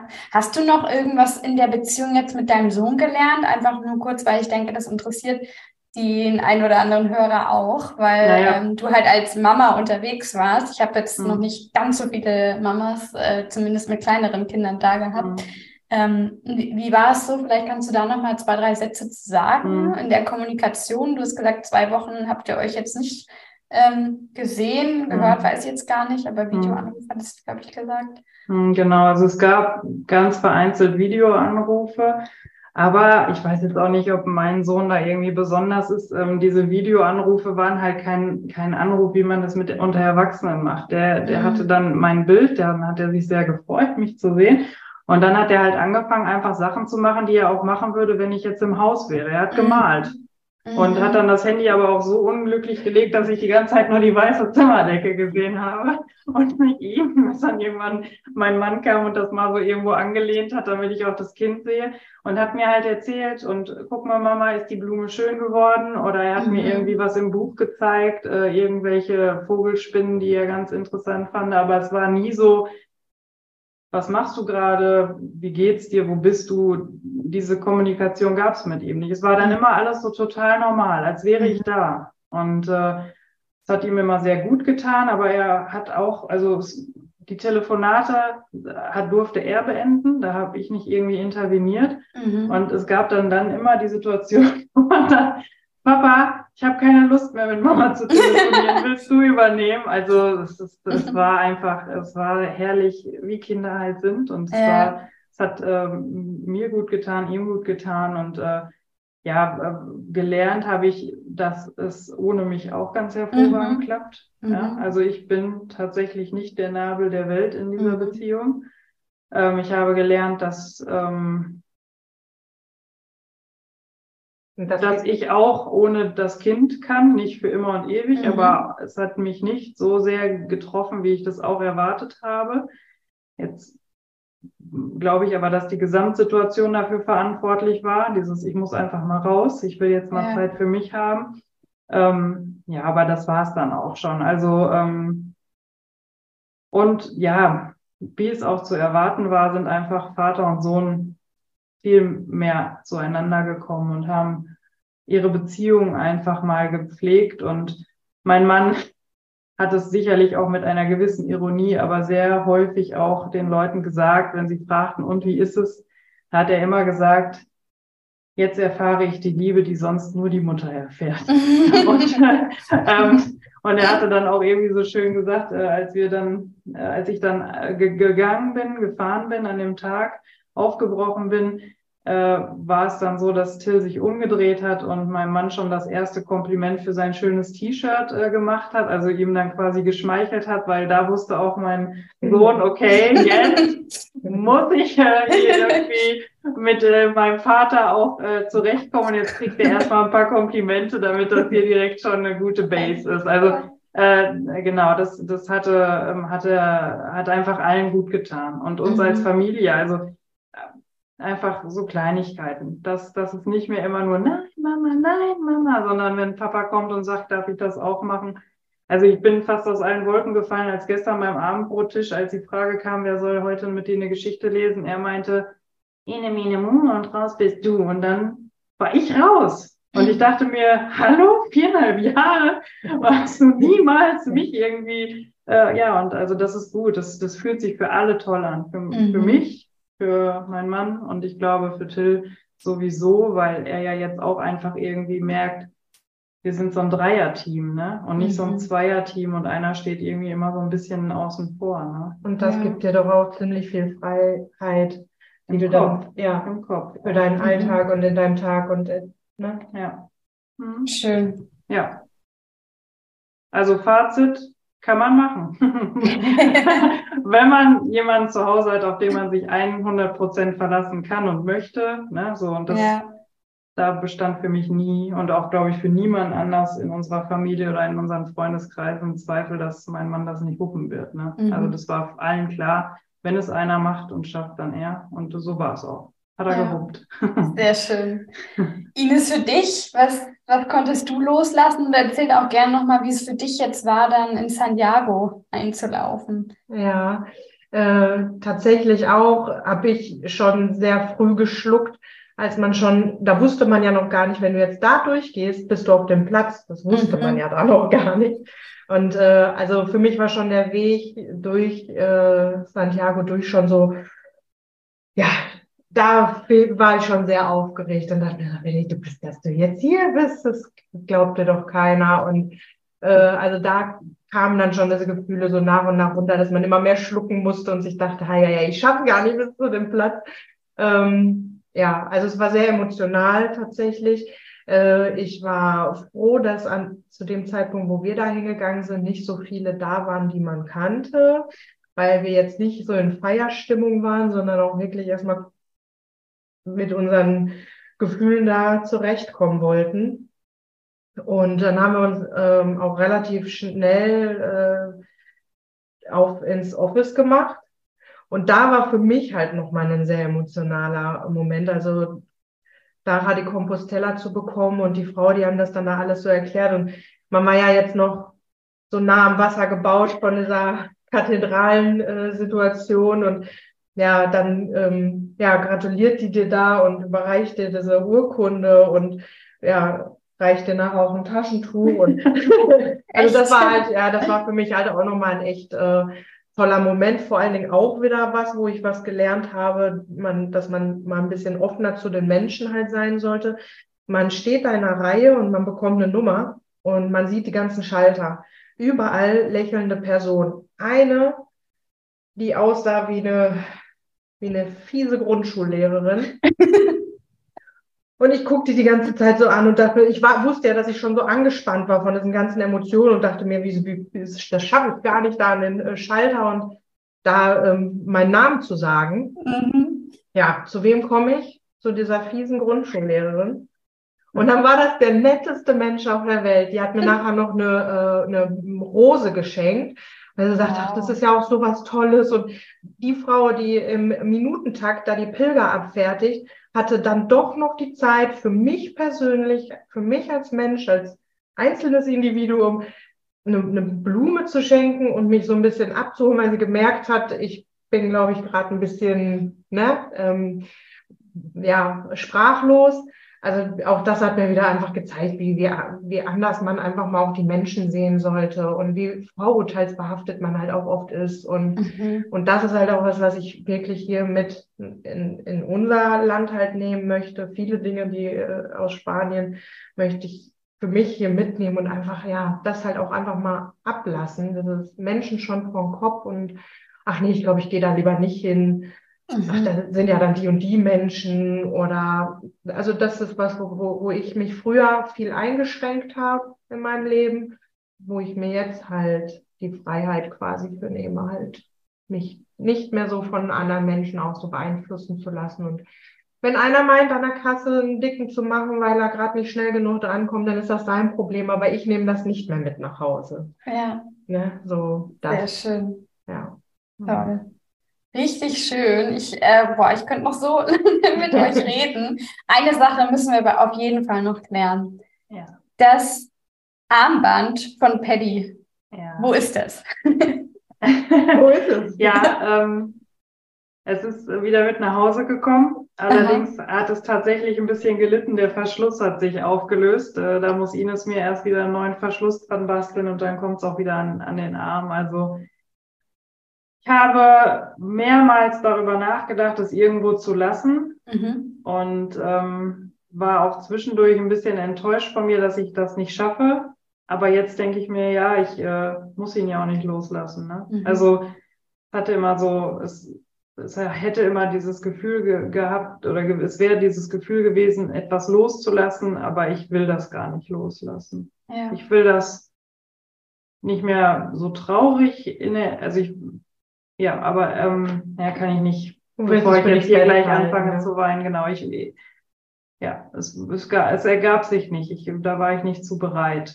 Ja, es ist, ähm. glaube ich, auch ein Unterschied, ob man jetzt wirklich sagt, man lässt es los oder wenn man sozusagen, ich sag jetzt mal, wie, wie, wie so, ein, so ein Vogel oder so eine Maus, die man vielleicht in der Hand hält und einfach die ganze Zeit festhält, damit sie nicht wegläuft, oder dass man vielleicht auch selber einfach die Hand öffnet und sagt, du bleibst da, wenn du möchtest, Ne? Und wie auch immer das äh, ihr jetzt mit dem sieht, mit der Energie, mit den Erinnerungen, die ja eh da bleiben werden. Ja. Aber es darf halt nicht mehr oder kann halt verändert werden und müssen nicht mehr dieses krampfhafte mit viel Kraft irgendwie genau. dagegen an. Ja, genau, genau. Ja. ja. ja. Und das hat mir auch auf dem Weg, also ich habe es ja auch mir immer angeguckt, man hat ja viel Zeit, wenn man irgendwie acht Stunden durch die Gegend läuft und man hat es ja dadurch, dass man es am Arm hat, auch immer in, in seinem Sichtfeld und er war immer da. Also er hat mich, ne, wenn ich es angeguckt habe, habe ich an ihn gedacht und habe gedacht, was er sich wohl denken würde, wenn der uns jetzt hier laufen sieht. Ähm, und ja, das war einfach, es war total gut und es hat mir ganz viel Kraft und ganz, es hat mir sehr gut getan. Dieses schnöde Armband hat mir sehr gut getan. Ich habe mich mhm. immer jeden Tag gefreut, dass ich es um hatte. Ja. Schön. Mhm. Sehr schön. Ja. ja, dann würde ich euch jetzt, äh, wo ihr zu Pilgerinnen geweiht worden seid, auch äh, die Fragen stellen, die ich immer am Ende meinen Pilgern stelle. Ich hatte sie euch ja schon zumindest die eine Frage gestellt, nämlich was für euch Pilgern ist. Und ähm, jetzt können wir ja mal schauen, ob für euch immer noch das, was ihr in der letzten ähm, Episode gesagt habt, immer noch Pilgern ist. Ähm, ich habe es mir nämlich jetzt nochmal notiert, damit ich das auch äh, mhm. euch nochmal sagen kann. Ines, für dich magst du vielleicht mal sagen, was Pilgern ist, weil du hattest am Anfang gesagt, dass es so eine innere Einstellung ist, weil du auch meintest, es hat gar nicht so unbedingt was mit der Distanz zu tun. Passt vielleicht auch, weil du dir deine Distanzen halt immer so Schritt für Schritt wieder ähm, erweitert hast, sondern es hat einfach was mit dem Grund zu tun, warum du losgehst. Würdest du das jetzt auch noch so sagen oder hat sich deine Definition jetzt nochmal verändert? Ja, also im Grunde stimmt dieser Kern noch, aber was man vielleicht dazu noch halt ergänzen könnte, ist halt einfach das Pilgern bedeutet halt auch einfach Glück. Also mhm. ich finde, Pilgern macht einen glücklich und bedeutet halt in dem Fall halt einfach Glück, weil du musst A, beim Pilgern an sich halt auch erstmal Glück haben, um dann halt das Glück zu erfahren. Und ich glaube, dass das einfach der, das ist, was halt Pilgern in einem auslöst. Mhm. Ja. Und für dich, Sarah, bei dir war es ja jetzt so, dass du gesagt hattest, das ist einfach, ja, das ist auch spannend. Du hattest nämlich gesagt, weiß nicht, ob du dich noch erinnerst, dass du den Weg eher als Ziel begreifst, weil du ja gesagt hattest, nicht Santiago, Ziel, nee, sondern einfach für dich auch dieses kein Ziel haben und dass es eher dieses im Hier und Jetzt sein ist. Hm. Ja, das ist es auch nach wie vor, wobei ich auch zum Pilgern inzwischen dazu zähle, dass man sich, ähm, dass man sich reduziert. Mhm. Also jeder geht seinen Weg. Und ich habe wirklich versucht, auch wenn es mir teilweise schwer gefallen ist, das, Pilgern anderer Leute in keiner Weise, nicht darüber zu urteilen, wie andere Leute reisen. Ja. Aber mit einem Koffer voll Habseligkeiten und mit allem Zip und Zap und mit Jacotrans und mit äh, das letzte Stück fahre ich mit dem Taxi, ist für mich, nur für mich, für, all, für, für jeder mag das sehen, wie er meint, ist für mich nicht das Pilgern. Für mich ist Pilgern auch, sich zu reduzieren. Mhm. Also ähm, mit, den, mit den Habseligkeiten zu reduzieren, mit den Gedanken zu reduzieren, mit den Sorgen zu reduzieren, dass man sich auf, auf ein Minimum reduziert, dass man erstmal einfach eigentlich nur man selber so da ist. Das, mhm. genau, mit den einzelnen Situationen in dem Moment klarzukommen. Ne?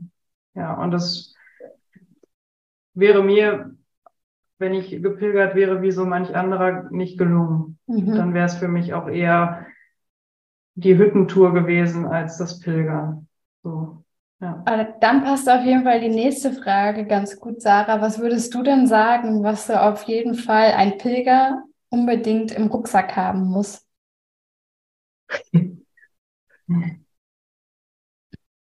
Hm. Wir, wir, hatten uns da ein, zwei Sachen während der, haben wir mal gedacht, das ist das Teil, was man im Rucksack haben muss.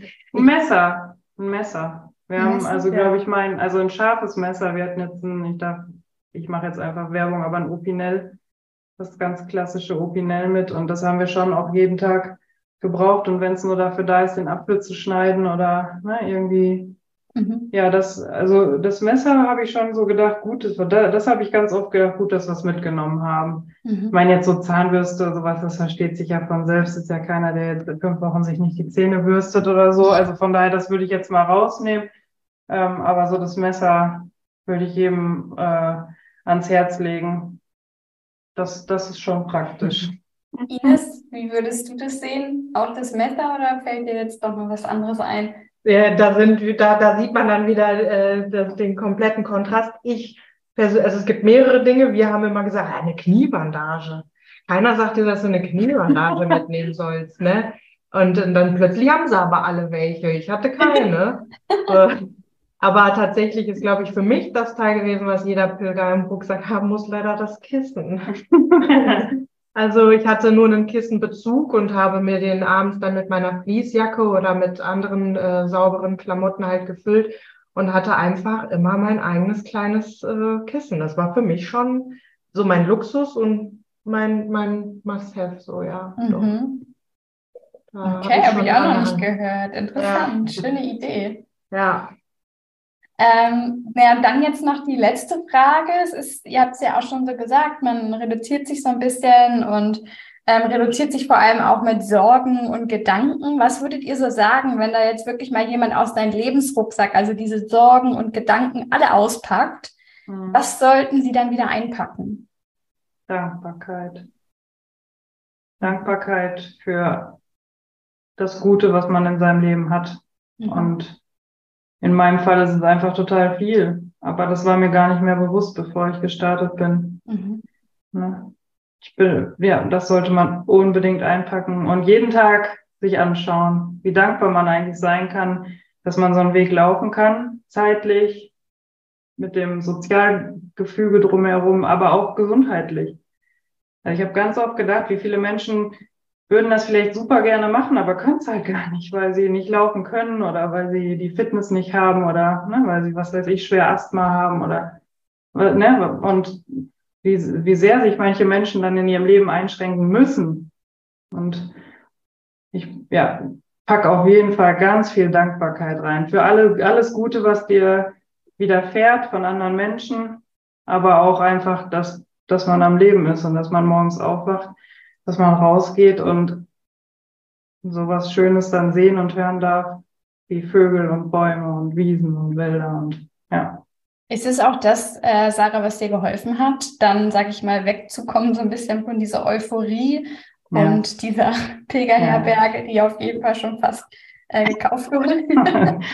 ich bin immer noch nicht ganz abgeneigt, aber äh, vielleicht nicht jetzt unbedingt. Ähm, ja, auf jeden Fall ja, also ja, das sind so Sachen, die möchte ich auch einfach festhalten, weil die sind mir komplett verloren gegangen. Ich habe immer nur noch gedacht, warum ich, warum geht's mir denn jetzt so? Warum kann ich das denn jetzt nicht machen? Warum geht's allen anderen irgendwie besser? Und das ist ja völliger Blödsinn. Aber in mhm. der Spirale war ich halt. Und wenn man sich dann mal bewusst macht, was man eigentlich alles hat und wofür man eigentlich dankbar sein muss, also wirklich schon muss, aber auch dankbar sein kann, dann habe ich da ganz, ganz viel auf meiner Liste stehen. Und ja, das hat mich auch so ein bisschen ins Hier und Jetzt wieder zurückgeholt und mhm. so ein mhm. bisschen aus dieser gnadenlosen Euphoriephase rausgeholt. Also packt das bitte unbedingt in euren Rucksack und seht die Welt vielleicht mal so mit den Augen. Also, und wenn es nur die Kleinigkeiten sind, wenn es der, keine Ahnung, Autofahrer ist, der dich irgendwie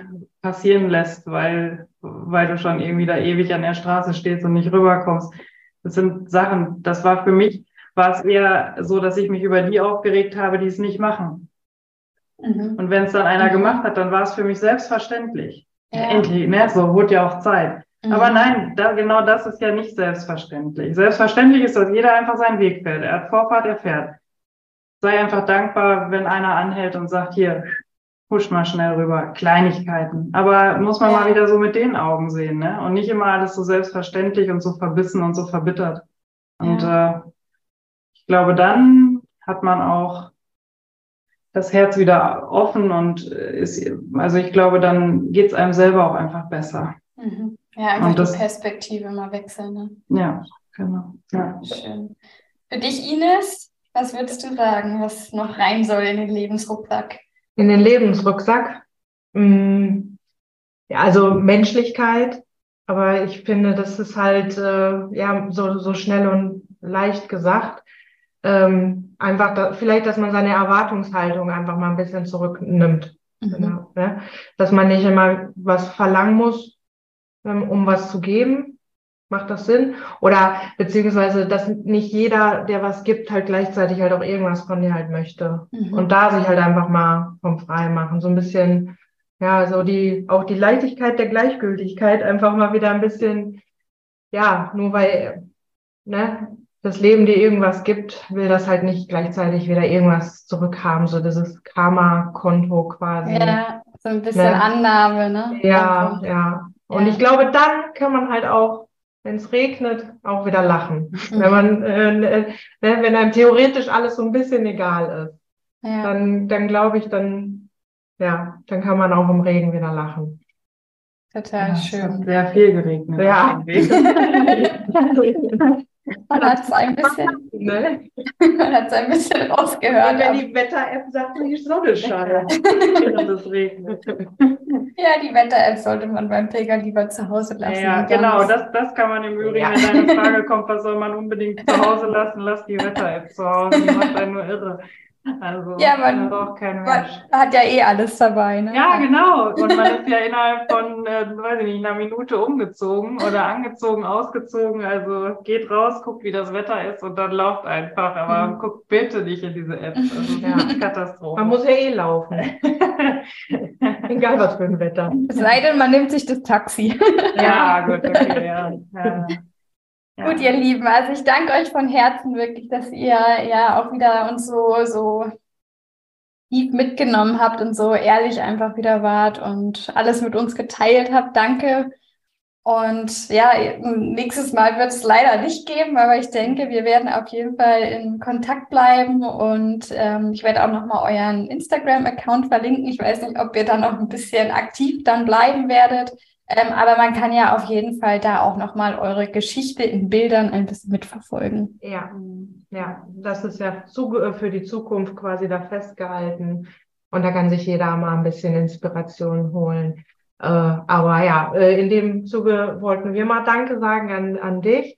Und du machst einen super tollen Job und äh, ja, dass das alles so festgehalten wird, ist, glaube ich, sehr, sehr viel wert. Für allen, für jeden Pilger, der noch kommen wird. Dankeschön. Ja. Hm, danke dir und ähm, ich möchte noch an alle, die jetzt zuhören, sagen, wenn ihr irgendwie mit dem Gedanken spielt, es zu machen, macht es einfach. Das, ich glaube wirklich, es kann nicht blöd werden. Es kann vielleicht am Anfang zäh sein, aber es wird so oder so gut am Ende. Deswegen, ich, ja, wartet nicht bis zur Pensionierung oder bis zur Rente, sondern lauft mal los und guckt mal, was es mit euch macht. Das ist, äh, das ist es wert. Ein ja. gutes Schlusswort. ja, dann mach's mal gut. Tschüss. Tschüss. Oh, ich hätte noch ewig weiterreden können und ich gebe es zu, wir haben es auch noch ein bisschen danach getan. Es ist einfach so schwierig, auch für mich, so diese Waage zu halten zwischen, ähm, dass man alles wissen will, aber natürlich beim Podcast-Interview auch nicht in die in die krasse Länge geht. Ich weiß, wir sind eh schon äh, over time, aber ich denke, die beiden ähm, ja, haben einfach auch super viel erlebt und im Nachgang haben sie mir noch erzählt, dass sie nach dem Zurückkommen gar nicht so wirklich diesen Pilgerblues verspürt haben. Vielleicht auch, weil diese Dankbarkeit und auch dieser Blick aufs Glück ihnen jetzt im Alltag vielleicht zugutekommt. Und genau das ist ja auch das Pilgern. Du bist mal raus, kannst deine Gedanken und deine Sorgen irgendwo erstmal parken und vielleicht lösen sie sich dadurch einfach auf. Sie werden belangloser oder du kannst sie dann danach einfach mit ganz anderen Augen sehen. Ich hoffe, diese Folge konnte dich ein bisschen ja, diesen, den Pilgerzauber fühlen lassen, die Sehnsucht vielleicht wecken oder auch alte Erinnerungen wieder aufleben lassen. Und wenn es der Fall war und dir der Podcast gefällt, dann freue ich mich, wenn du mir ein bisschen deiner Zeit schenkst und ihn bewertest und natürlich auch gerne mit anderen Menschen teilst. Danke fürs Einschalten, für dein Sein und für deine Unterstützung. So, und jetzt genug geredet, geh für dich los. Denn du weißt doch, jeder Schritt zählt. Deine Denise.